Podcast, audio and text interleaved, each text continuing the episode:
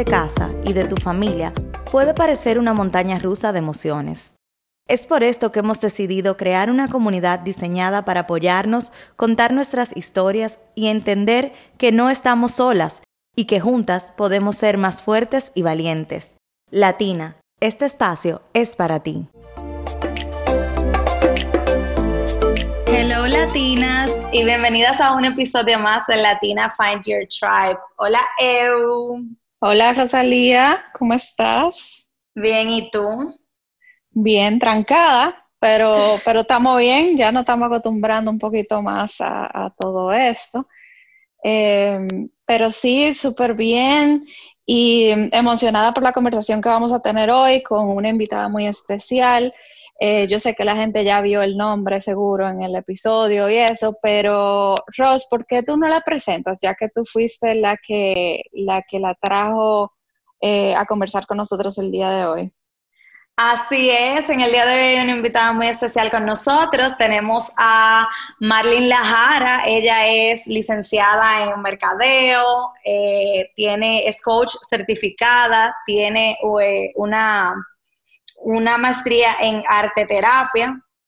Este, y aparte de eso, ella hace algo súper chulo que a mí me, cuando lo vi me encantó, que es un, ella tiene el Boarding Pass Program, un programa que ofrece apoyo emocional a, a, a personas inmigrantes, lo cual me pareció que va súper de la mano eh, con Latina. Así que bienvenida, Marlene. Hola, Rosalía. Hola, Eunice. Muchísimas gracias por invitarme a su podcast, que me encantó el tema desde que Rosalía se comunicó conmigo y vi también que iba mucho de la mano con mi tema y todo eso, así que me encantó. Ay, bienvenida. Bienvenida. feliz de tenerte. Y, y, ¿por qué tú no nos hablas un poquito más de, de ti, de tu historia? Me encanta, me encanta este tema y voy a decir por qué antes de, antes de como, como pasarte a, hablar sobre, sobre tu expertise. Me encanta porque tú viviste en carne y hueso y, y estás viviendo en carne y hueso el proceso migratorio y de irte fuera o, lejos de, casa. Eh, pero aparte también profesionalmente tú te has, eh, has creado ese proyecto tan lindo para, para, darle apoyo a otras personas que están viviendo lo mismo. Así que, ¿por qué tú no nos hablas un poquito de tu experiencia, de, de, tu, de cómo te fuiste lejos de, de casa, de todo ese proceso y, y, luego quisiéramos entrar en el tema de, de tu proyecto. De acuerdo, entonces te voy a comenzar contando, les voy a comenzar contando un poquito de mi historia. Y a los 19 años yo me fui, yo vivo en Santo Domingo, vivía con mi familia y decidí comenzar la carrera de hotelería en Punta Cana, entonces a los 19 años me fui a vivir allá, a Punta Cana, y ahí entonces estudiaba hotelería. Duré un año y medio prácticamente porque me caí y me fracturé el tobillo, tuve que operarme, duré seis meses sin caminar y nada. La vida me devolvió de nuevo a mi casa, a Santo Domingo, y tuve que cambiar de carrera, porque donde o sea, hotelería solamente la daban en la universidad en Punta Cana. Entonces, nada, tuve que cambiar de carrera y, e irme para mercadeo. Y terminé la licenciatura de mercadeo aquí en Santo Domingo. Y después que al mismo tiempo hice certificación en coaching, o sea, al, al, mismo tiempo que iba haciendo la carrera de mercadeo, o sea, que prácticamente duré los cuatro años de mercadeo, también introduciéndome en ese mundo del coaching y ya cuando tuve que decidir qué máster escoger, me di cuenta que a mí realmente no me llenaba al 100% el área de mercadeo. Y ahí ya se pueden imaginar el estrés que yo tenía de buscar una maestría y que nada iba conmigo. Ni... Entonces, ahí fue que comencé a indagar sobre el mundo más del coaching a profundidad y ver en qué área yo me podía especializar. Entonces fue cuando decidí mudarme a Madrid y ahí entonces eh, comencé un máster de arte terapia y terapia creativa y a la vez me di cuenta que donde yo quería profundizar con las personas no me daba solamente las herramientas de arte terapia y de coaching, sino que necesitaba más herramientas que me le iba a dar la psicología. Y ahí entonces fue cuando decidí también comenzar la carrera de, de psicología. Entonces iba de lunes a viernes a la universidad a coger psicología y sábado y domingo entonces tenía máster. Wow. ¿Qué pasa? Sí, una, una locura. O sea, una locura, no se lo recomiendo a nadie. Yo no tenía vida. Pero tú eh, crees que cada, cada etapa de, todo eso te ha, te ha llevado a, hacer eh, el proyecto que tienes hoy y, que te ha aportado en, en, lo que, en quien tú eres hoy. O sea que es bastante, pero, pero yo siento como que la gente se beneficia de ese tipo de cambios también. Sí, totalmente, o sea, totalmente. O sea, gracias a todo eso y a la otra mudanza anterior que había tenido a los 19 años cuando me fui a Punta Cana, fue que comencé a darme cuenta que iba repitiendo como patrones en mí que al final, o sea, no me iban a permitir desarrollarme al 100% como yo quería. O sea, yo estaba en Madrid, mi cuerpo, pero mi cabeza, o sea, estaba como en automático. O sea, yo no echaba raíces, o sea, mi cuerpo estaba en el lugar, pero mi mente, mi sentimiento y todo lo demás se habían quedado en Santo Domingo, en mi lugar de origen. Y eso era como una piedra para yo poder desarrollarme en todas las áreas como yo quería en ese momento y como quiero. ¿Y hace entonces, cuánto, Ah, perdón. no, no, no, ¿Hace cuánto eh, te mudaste a Madrid? Voy a cumplir tres años ya. Ah, wow. O sea, hace tres años tú te mudaste a Madrid y sentías que tu mente todavía estaba en Santo Domingo, pero tú obviamente estaba físicamente en Madrid. Eso, eh, eso fue más. Ah, ok, wow. ¿Y, qué, ¿Y cómo saliste de eso? O sea, cuéntame un poquito de ese proceso. Eh, me imagino que fue bastante diferente mudarte a Madrid que mudarte a Punta Cana, ¿o no? ¿O fue similar eh, la experiencia? Al principio fue un poco similar por dos cosas, porque había muchos dominicanos y tenía familia allá, entonces eh, fue como que me mudé en el contexto ambiental, pero al final, o sea, estaba rodeada de dominicanos, mis amigos y mis amigas, la mayoría estaban allá, entonces fue como que se mudó el ambiente para Madrid. Está bueno eso. sí, es un arma de doble filo. Más adelante te cuento por qué, pero es un arma de doble filo porque al final tú te pierdes mucho también de lo que te puede brindar el país. O sea, tú te quedas tan cómodo como si tú estuvieras en tu país que tú arrastras todo y no te permite vivir la experiencia al 100% que te da el país. O sea, si tú sales y siempre te reúnes con dominicanos, o sea, tu mente, o sea, tú no le estás dando oportunidad más y te queda como en la misma burbuja. Y ese no es el punto. Sí, yo entiendo que dependiendo de la experiencia de cada quien, eso es un beneficio o, una desventaja, como tú dices. O sea, puede ser que alguien que no se fue a estudiar o a tener una experiencia así, sino que fue por otra, por otra razón que, emigró, eh, puede que se sienta acompañado de personas de su misma cultura y de su mismo ambiente. Así que pero sí, estoy de acuerdo. Yo, yo cuando me mudé, y lo he comentado en otros episodios, cuando me mudé, yo lo que quería era conocer gente de otro país, conocer la experiencia que me brindaba Rochester, eh, en la ciudad donde vivo. Y, nada, explorar el, área y explorar todo eso, no quedarme como en la misma, en la misma casilla. Sí, exacto, exacto. Sí, sí, por eso te digo, o sea, para mí o sea, como todo, es un arma de doble filo, hay que tomar, hay que dejar, tiene sus beneficios y depende cómo tú lo lleves también. Porque, o sea, por experiencia propia y porque he visto casos, o sea, hay muchas veces que la gente se va a hacer máster fuera específicamente y al final yo he visto que se pierde mucho, se pierde mucho porque como que te fuiste con tu mismo grupo y no te abres a los demás grupos. Claro.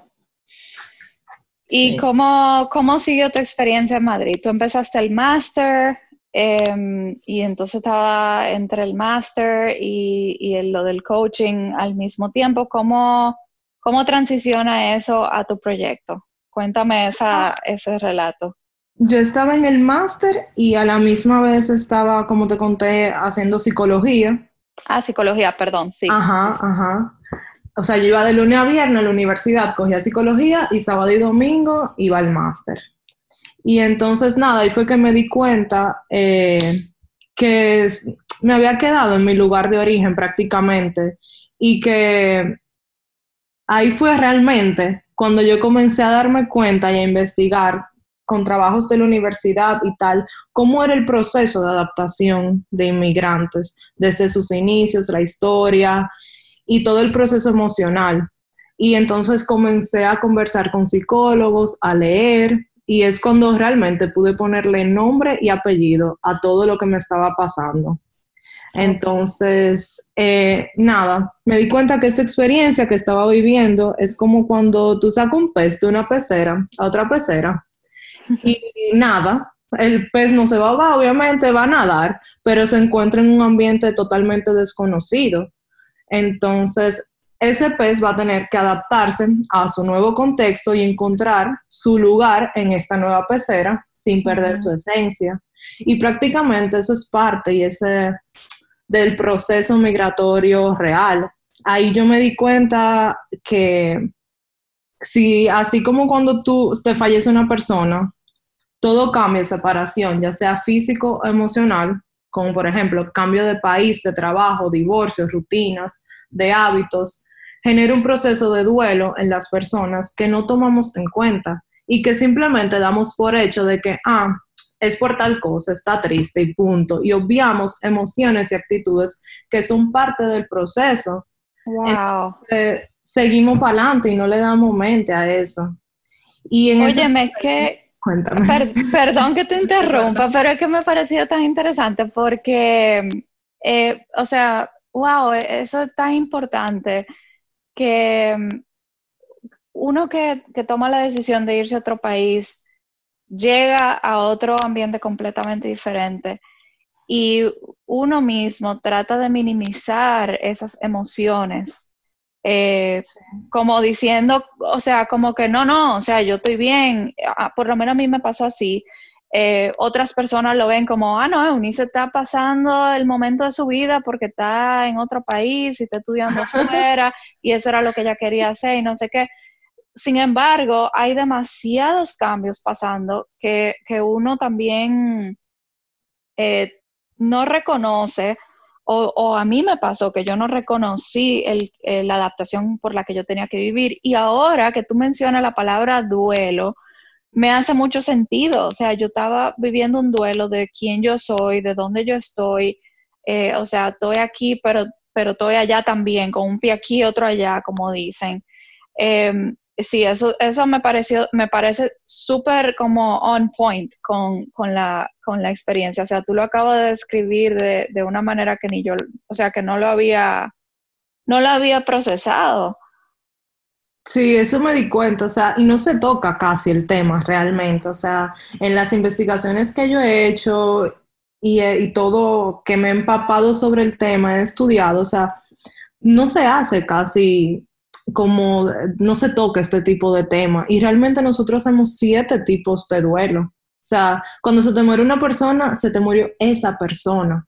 Y no le estoy quitando valor.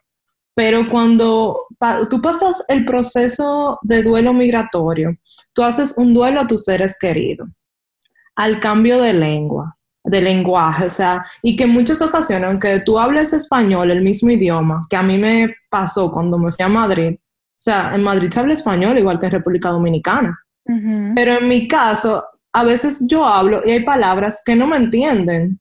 Y hasta oraciones completas que tengo que volver al inicio para volverme a explicar. O sea, yo me acuerdo que al principio yo fui, cuando me estaba mudando, recién mudada, yo fui a una tienda a comprar un zafacón cuando yo le he dicho zafacón a la señora, ella me decía que, que era eso. O sea, yo fui con una amiga y mi amiga y yo decíamos que nos busquen un zafacón, por favor. Y ella decía, ¿pero qué es eso? O sea, basurero. O sea, funda por bolsa.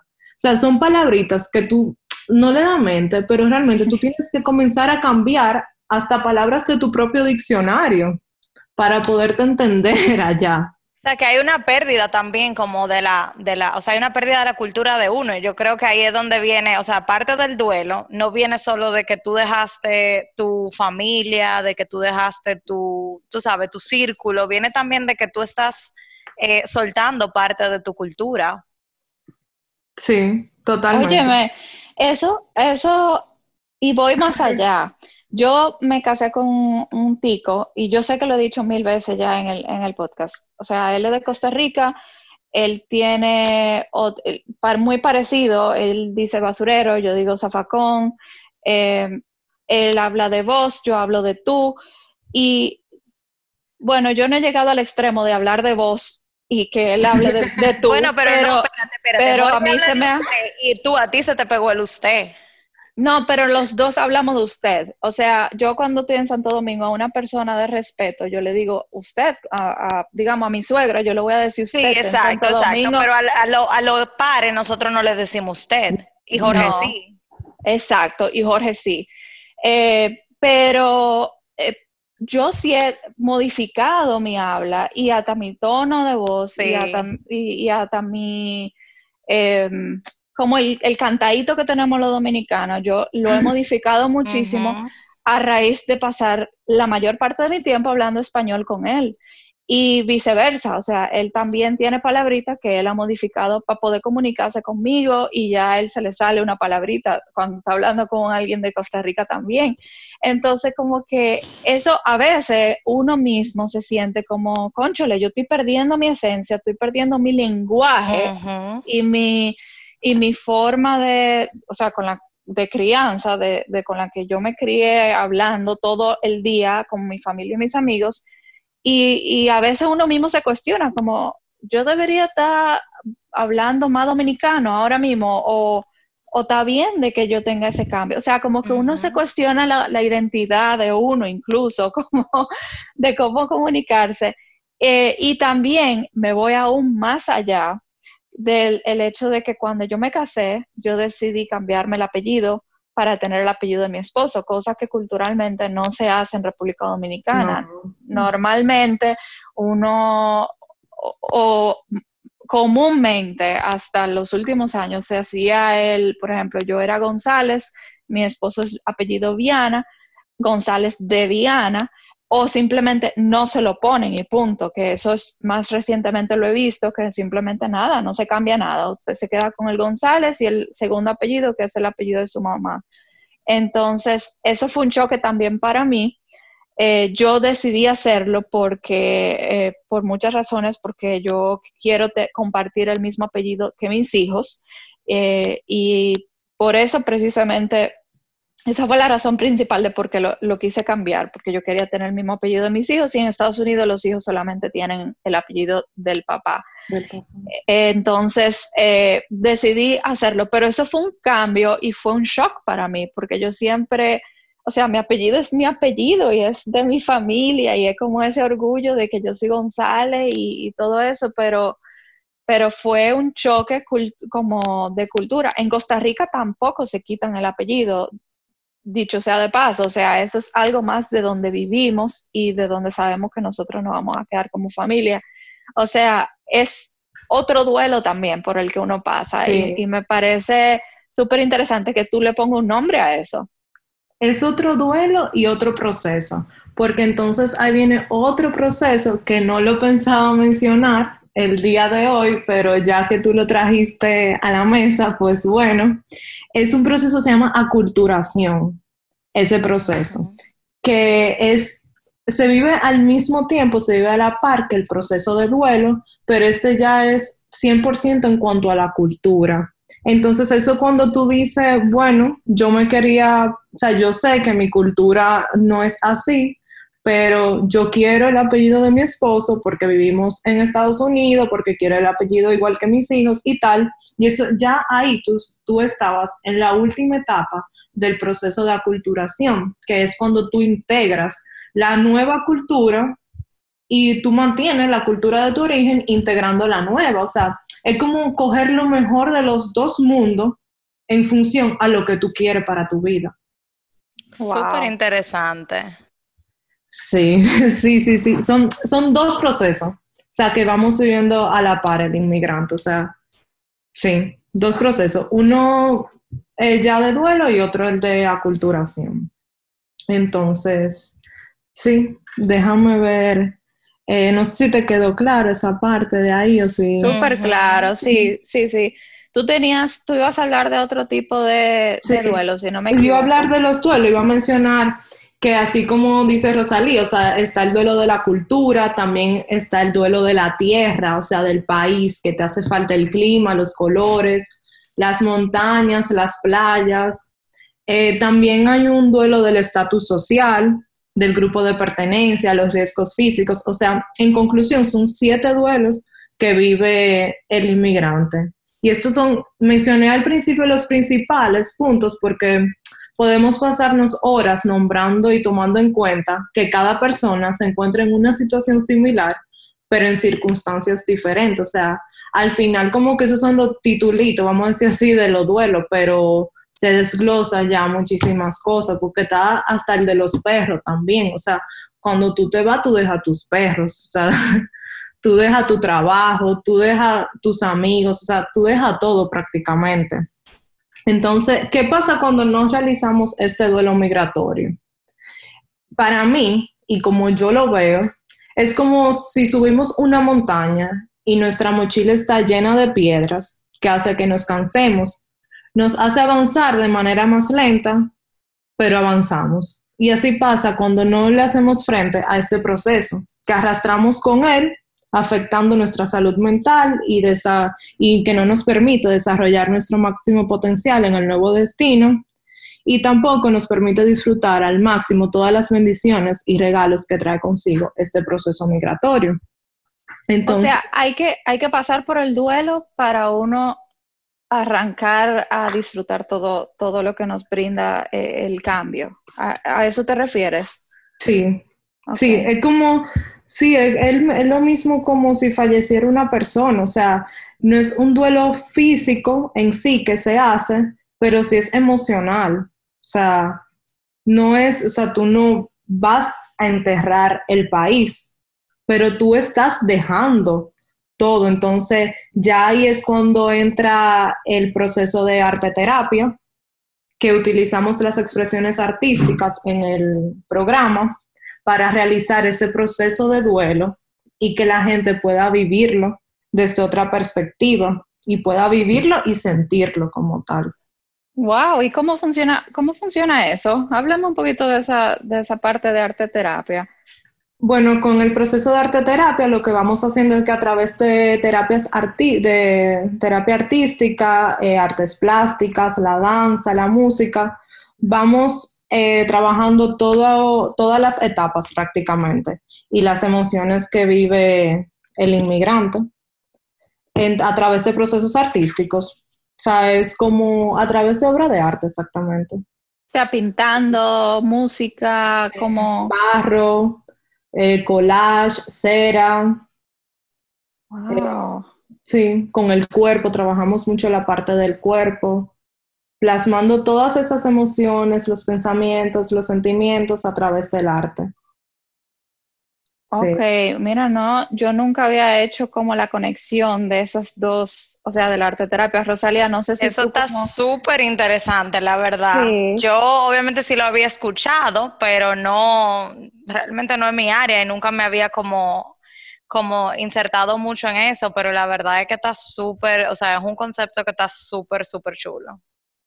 Sí, y si supieran que fue, o sea, no fue nada de que planeado, ni, ni, ah, yo voy a hacer arte terapia para luego trabajar esto. O sea, así mismo como Unice decía al principio, como que el camino te va llevando y te va dando como bendiciones. O sea, así mismo fue, o sea, yo elegí el máster de arte terapia porque el que yo quería hacer no me lo permitían porque no tenía psicología. Entonces, dentro de lo que sí me permitían, el que más me gusta y a mí siempre me ha apasionado todo el arte y todo lo que tiene que ver con eso, era este máster. Y yo, bueno, lo cogí. Pero luego que entonces comencé a investigar, a vivir mi proceso de duelo migratorio y tal, y vi cómo al final, o sea, papá Dios tenía un regalo y una bendición para mí, porque pude unir, o sea, estoy pudiendo unir el máster y el proceso que estoy viviendo y lo que me gusta también. Entonces ahí he podido unir realmente las tres cosas y fue sin pensarlo. Increíble, de verdad, cómo funcionan las cosas y se van eh, y nos traen como a un, a un punto medio entre todo lo que uno aporta. Sí, y investigando el otro día, eh, estaba leyendo en una investigación que uno de los, de como que de las terapias que se utilizan para este proceso migratorio, o sea, la principal fue esta, el arte terapia. O sea, yo hasta se me salieron las lágrimas cuando yo leí eso, porque yo decía, o sea, wow, Dios es tan grande que te pone y te va llevando a un lugar que tú ni siquiera te vas dando cuenta. Wow, no, eso está increíble. So, Marlene, después de que tú eh, te entraste como que conociste el arte terapia y viste ya que eso como que, wow, eso va de la mano como con lo que yo estoy sintiendo, yo estoy viviendo. ¿Cómo fue ese proceso de transición? O sea, ¿cómo tú lograste, si, si ya lo estás, adaptarte y decir como que, ok, ya yo estoy tranquila aquí, sé que todo lo que me corresponde, o sea, estoy, no sé si tú tienes planes de quedarte allá a largo plazo, pero ¿cómo ha sido ya esa parte del proceso? Bueno, al principio yo no me daba cuenta, o sea, obviamente yo creo que pasé ya por todas las etapas de negación, de ira, de tristeza, de negociación y que realmente ahora mismo estoy en la etapa de aceptación. Al principio yo decía, bueno, yo estoy aquí, pero yo termino y me voy. Eh, eso era lo primero que yo pensaba, o sea, yo no me adapto aquí, yo me siento bien aquí, pero prefiero mi país. Como siempre estaba rodeada de dominicanos, eh, no me daba la oportunidad tampoco de conocer otras personas, otras culturas, de explorar, porque un inmigrante es como un explorador, o sea, explorar el país en todo el sentido de la palabra. Y nada, cuando vi que las personas estaban yendo, porque iban a máster y yo estoy haciendo un grado, fue cuando realmente comencé a, comencé a sentir ese vacío que se estaba quedando en mí y yo decía, pero es que, o sea, yo estoy aquí, pero no estoy aquí. Y entonces ahí fue que, como le comenté anteriormente, comencé a investigar, eh, utilicé mucho apoyo psicológico, en el máster trabajé mucho lo que fue el proceso migratorio también. Y en los trabajos de la universidad que me ponen aquí, o sea, todos mis trabajos, esos son mis temas prácticamente. Y fue cuando comencé yo misma a ver qué era lo que me estaba pasando. No es un proceso que se vive de la noche a la mañana, o sea, cada quien tiene su tiempo y dependiendo de la circunstancia de la persona va a depender de la intensidad del mismo, pero sí yo entiendo que es un proceso que vale la pena vivir, sea ya temporal o permanente, que tú decides quedarte en el país, pero sí yo entiendo que esta experiencia tiene un regalo. O sea, trae millones de bendiciones, pero a la vez trae consigo muchos momentos retadores en lo que tú vas a tener miedo, te vas a sentir sola, pero no di que sola, no di que, ay, me siento sola. No, no, no, no, o sea, sola de verdad, que tú dices, o sea, que yo estoy loca que esto es como, mm, o sea, en qué cabeza a mí se me ocurrió venir para acá.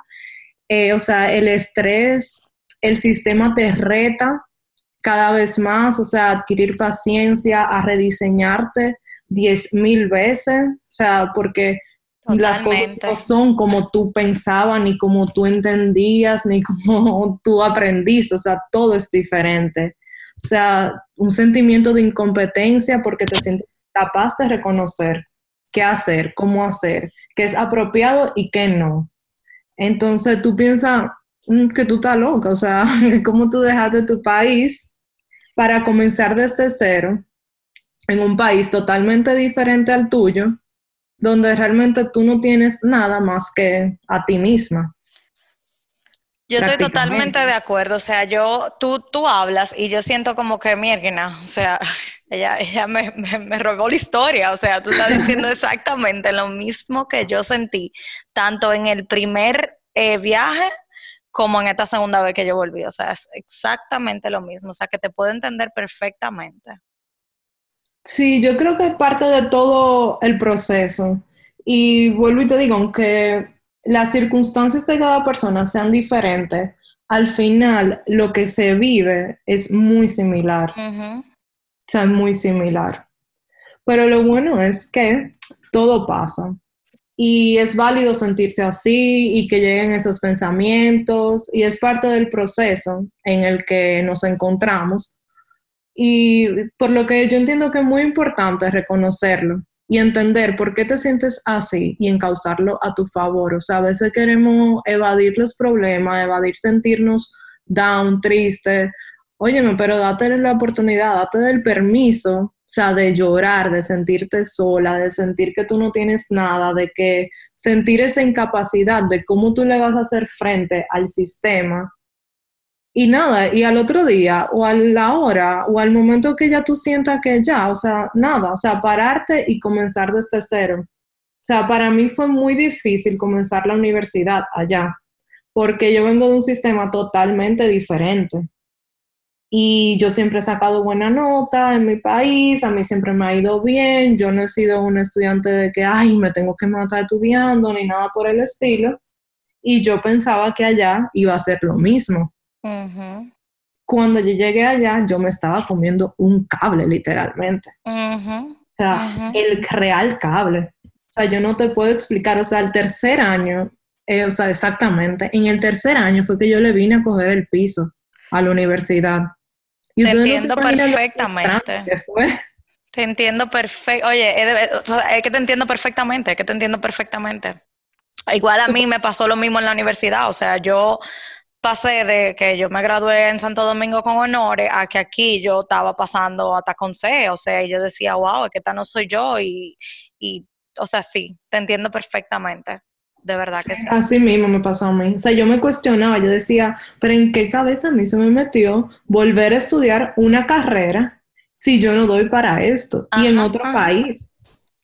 Ajá. O sea, la incapacidad, o sea, yo creo que los dos primeros años, incapacidad, yo creo que fue mi, mi palabra. Pero, pero ahí yo creo que cae mucho de la mano lo que, lo que hemos comentado en uno o en dos episodios, el síndrome del impostor, o sea, mucho de eso, no es que tú eres incapaz, es que tú, uno siente como que uno ve todas las cosas que, que uno tiene, vamos a decir, en contra, jugando en ese momento, y uno dice que yo no puedo, pero realmente, o sea, mira cómo tú has llegado al tercer año, si tú llegaste al tercer año, es porque verdaderamente tú sí eres capaz. Sí, totalmente. Totalmente. sí, o sea, súper, eh, pero es súper interesante. Pero entonces yo creo que ahí entonces viene el proceso de duelo. ¿Por qué? Porque yo quería vivir el sistema, o sea, es más frustrante cuando tú te encuentras en un sistema diferente y tú no estás abierta a indagarlo, a curiosearlo, a adecuarte y coger lo mejor de ese sistema y lo mejor de tu sistema. O sea, cuando tú tienes una lucha también con negar lo que está pasando, el reto es muchísimo mayor. Totalmente o sea, yo creo que entra el proceso de duelo y de aculturación a la misma vez. O sea, de tú decir, óyeme, sí, es un reto, pero vamos a darlo, o sea, es una cultura diferente, pero vamos a ver qué yo puedo sacar de esto.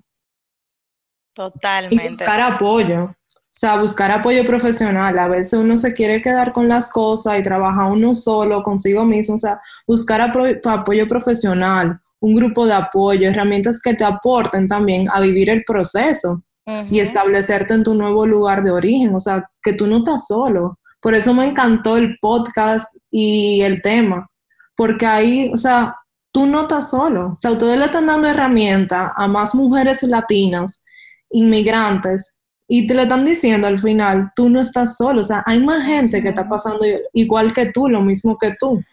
Y tú sabes, súper curioso, porque nosotros obviamente no lo hacemos desde una perspectiva eh, terapéutica ni profesional, pero en mi caso particular, yo fui al, o sea, tuve que ir a terapia en mi primera experiencia aquí por cuestiones de adaptación, tema personal, emocional, o sea, yo fui a terapia y, y estoy actualmente en ese proceso de buscar otro terapeuta con el que yo pueda enganchar y el que yo pueda conectar. Obviamente, como yo todavía tengo mi tema de, que estoy negada a ciertas cosas de la cultura de aquí, como el idioma, o sea, yo tengo una relación amor-odio con el inglés, yo no quiero un terapeuta en inglés, pero eh, aunque no, no trabajamos desde el podcast ese enfoque terapéutico, yo creo que lo venimos diciendo desde el inicio, o sea, cuando uno siente que las cosas se le están saliendo de control, la mejor forma de uno ayudarse definitivamente es buscando ayuda. Es, eh, tú sabes, buscando un profesional que te pueda guiar, que te pueda acompañar.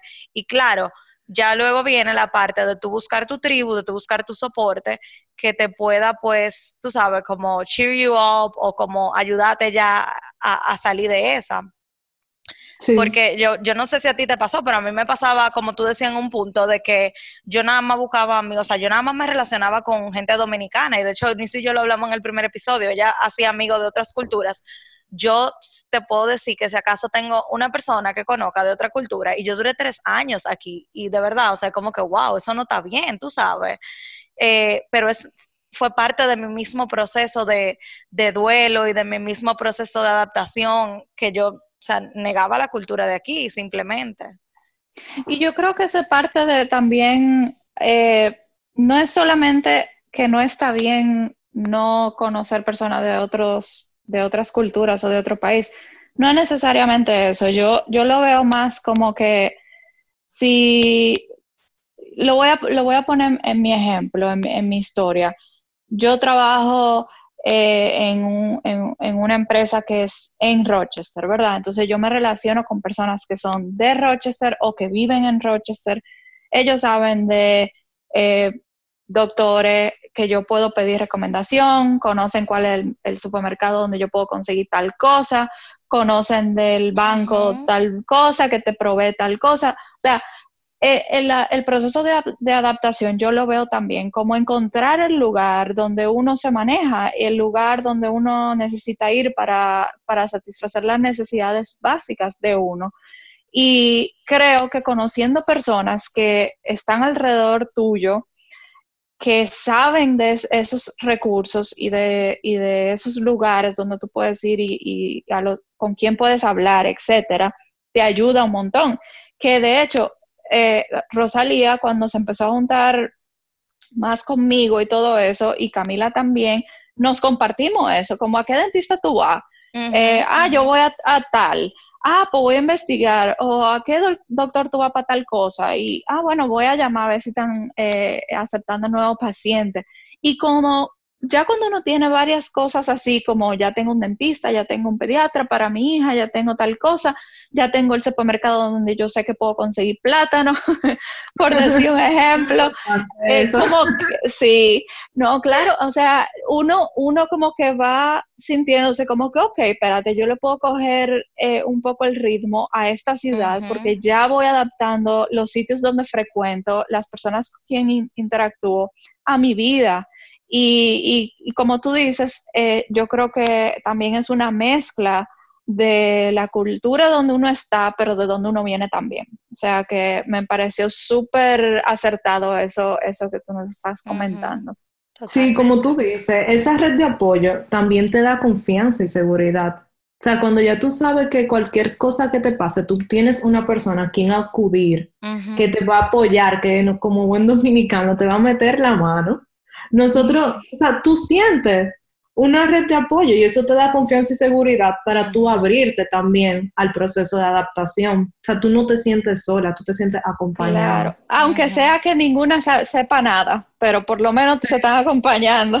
sí, porque por ejemplo, en, el caso de, de nosotras particularmente, en esta, y en esta, continuando ahora como en esta segunda vuelta, eh, obviamente la tres, o sea, como que el, las tres, como que las dos personas principales con las que yo me, son como mi, red de apoyo, yo no te voy a decir que, que yo la veo todos los días, ni que salimos todos los días, porque estamos todita casada, todo el mundo tiene sus cosas, pero es como que saber que el día que yo diga, ok, yo necesito un break y me tengo que tomar un café, es como que fulana, Eu, Camila, ustedes, o sea, vamos, vamos a hacer esto, vamos a hacer lo otro, tú sabes, y es saber como que tú no estás sola, por lo menos, sí, porque, porque no es, no es, obviamente, sí, e, es una pena que se pierdan los vínculos como uno lo tenía en Santo Domingo, que yo sé que tú misma, Marlene, tiene un grupo de amigas muy, muy como close, y a mí me pasaba lo mismo, y obviamente yo extraño muchísimo mis amigas de Santo Domingo, o sea, extraño como esa vinculación y esa relación, pero, pero a la vez, el tú saber que tú cuentas con esa persona aquí, en tu lugar donde tú te encuentres ahora,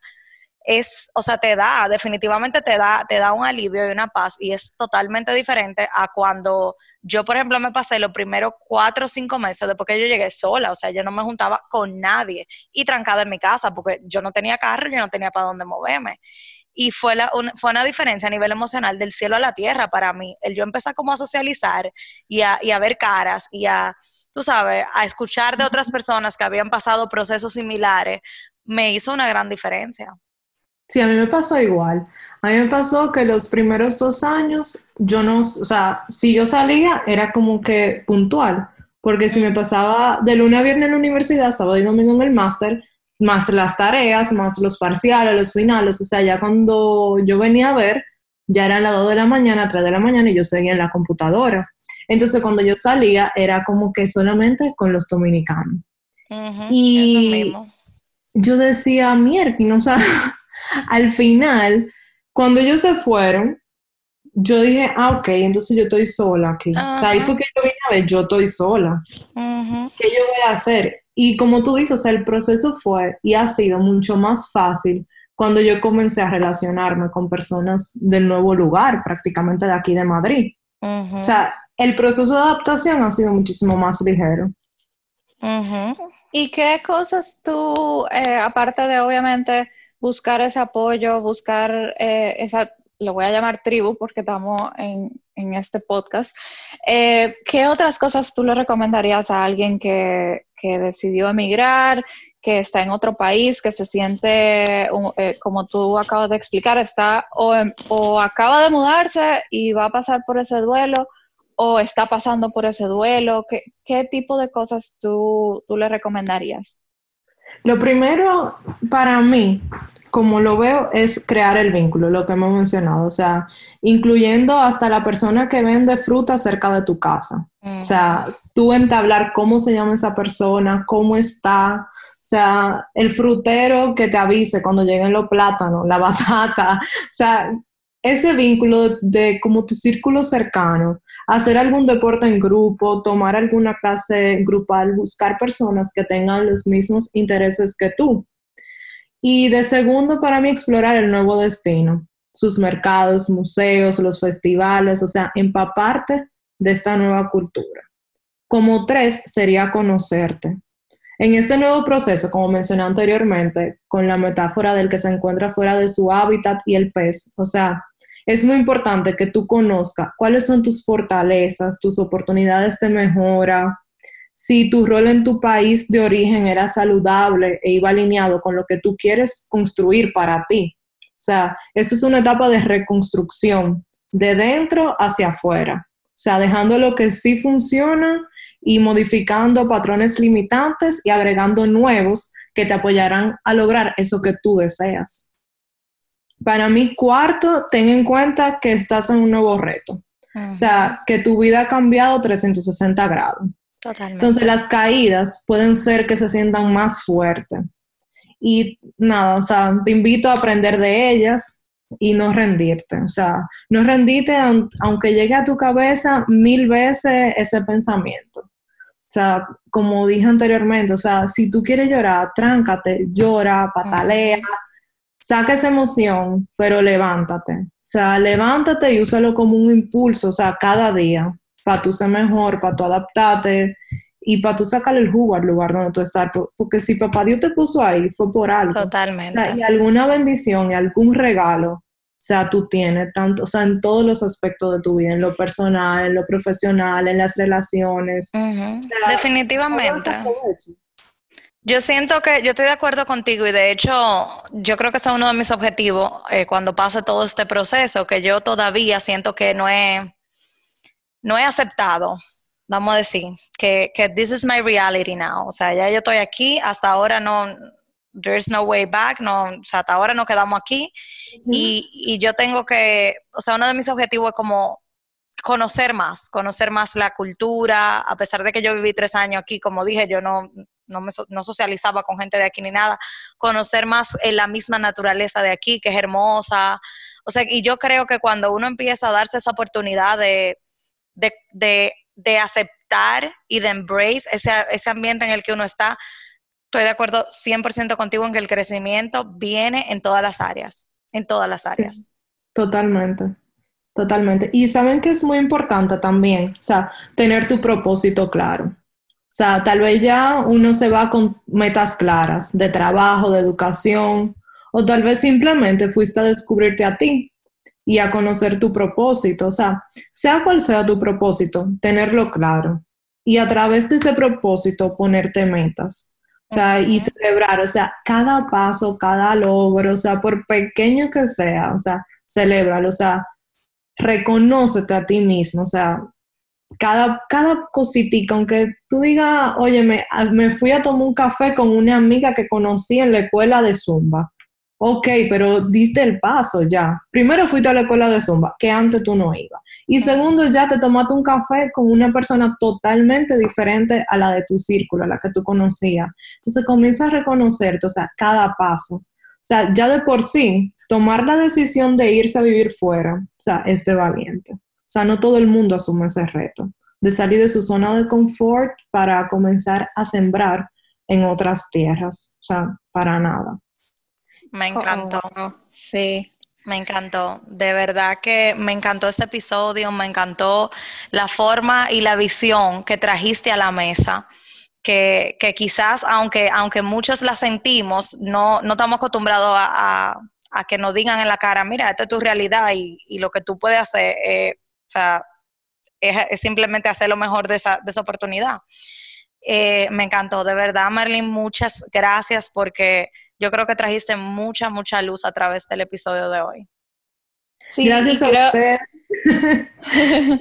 Realmente yo la felicito y me encantó, de verdad que sí, por esta iniciativa de crear esta comunidad o sea, de mujeres valientes que solas o acompañadas decidimos emprender este viaje, como yo le digo, el viaje de tu vida, porque sea permanente o no, se va una persona y vuelve otra. Y lo que debemos de tener en cuenta es de trabajar para que esos cambios sean positivos y vengan desde nuestro interior, o sea, que se queden ya para el resto de nuestras vidas a largo plazo. Y de verdad que conocer mujeres valiosas que se encuentran en la misma situación que tú, o que han pasado por esto. O sea, te brinda un apoyo grandísimo para tú seguir adelante, tú no rendirte y conocer otras experiencias que tal vez no sean la misma, pero igual, o sea, agregan valor a tu vida. De verdad que me encantó, me encantó el tema, ya tienen una seguidora más. y muchísimas gracias por la invitación, de verdad que sí. Nosotras felices de tenerte, de verdad. Muchísimas gracias otra vez. Eh, ¿cómo, ¿Cómo te pueden contactar las personas que estén interesadas? Si hay alguien que escucha desde Madrid, o, eh, ¿cómo podrían contactarte o, para, para algún apoyo? A través de las redes, eh, marlin.lajaraf en Instagram y en Facebook igual, Marlin Lajara. Perfecto. Bueno, muchísimas gracias.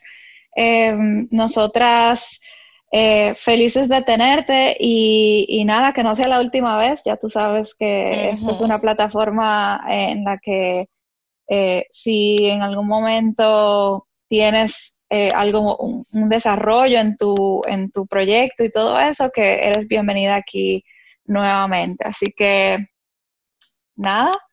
Ross, ¿algo, ¿tú tienes algo más que agregar? No, como siempre, dejarles saber a las chicas que nos escuchan que si quieren compartir su historia, que si eh, quieren aportar luz para que el resto de, las, de las que escuchan y de las que, de las que escuchamos, eh, pues nos sigamos creciendo juntas, eh, pueden escribir a latina.findyourtribe en Instagram y latinafindyourtribe.gmail.com. nosotras felices de, de leer siempre las historias que nos envían y de, y de crecer junto a ustedes. Bueno, chicas, pues nada, hasta la próxima. Bye. Nos vemos pronto. Bye.